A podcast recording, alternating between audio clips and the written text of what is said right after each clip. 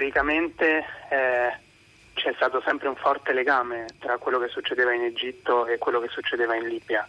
Eh, lo stesso avvento di Gheddafi fu una conseguenza della sconfitta egiziana nella guerra dei sei giorni e potrei continuare. Eh, oggi il regime che c'è eh, nell'est Libia, che in quanto a repressione assomiglia molto a quello che abbiamo sentito dire sull'Egitto, eh, il regime del generale Haftar è molto vicino eh, al regime egiziano. Eh, e noi per parlare con il generale Haftar, per stabilizzare la Libia, abbiamo deciso di riallacciare i piani rapporti diplomatici eh, con l'Egitto, eh, che d'altronde avevamo interrotto eh, da soli.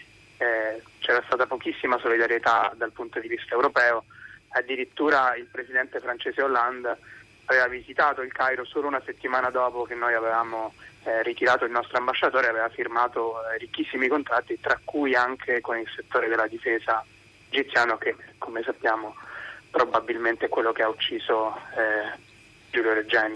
Ma sta dando i suoi frutti strategicamente questa scelta, chiamiamola pure di realpolitik, insomma, rispetto alla situazione libica? Ovviamente su, se uno pensa alla verità sull'omicidio Regeni, no.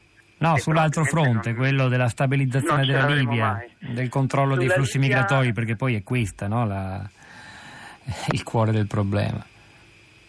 Sulla Libia quello che va notato è che il generale Haftar fino agli inizi di agosto, cioè precedentemente all'annuncio del ritorno dell'ambasciatore italiano al Cairo, era molto duro contro l'Italia, aveva addirittura minacciato di attaccare le navi italiane che si trovassero in acque libiche. Eh, se uno cerca sue dichiarazioni simili eh, dopo il 14 agosto, quando l'Italia ha annunciato il ritorno dell'ambasciatore al Cairo, non ne troverà neanche una.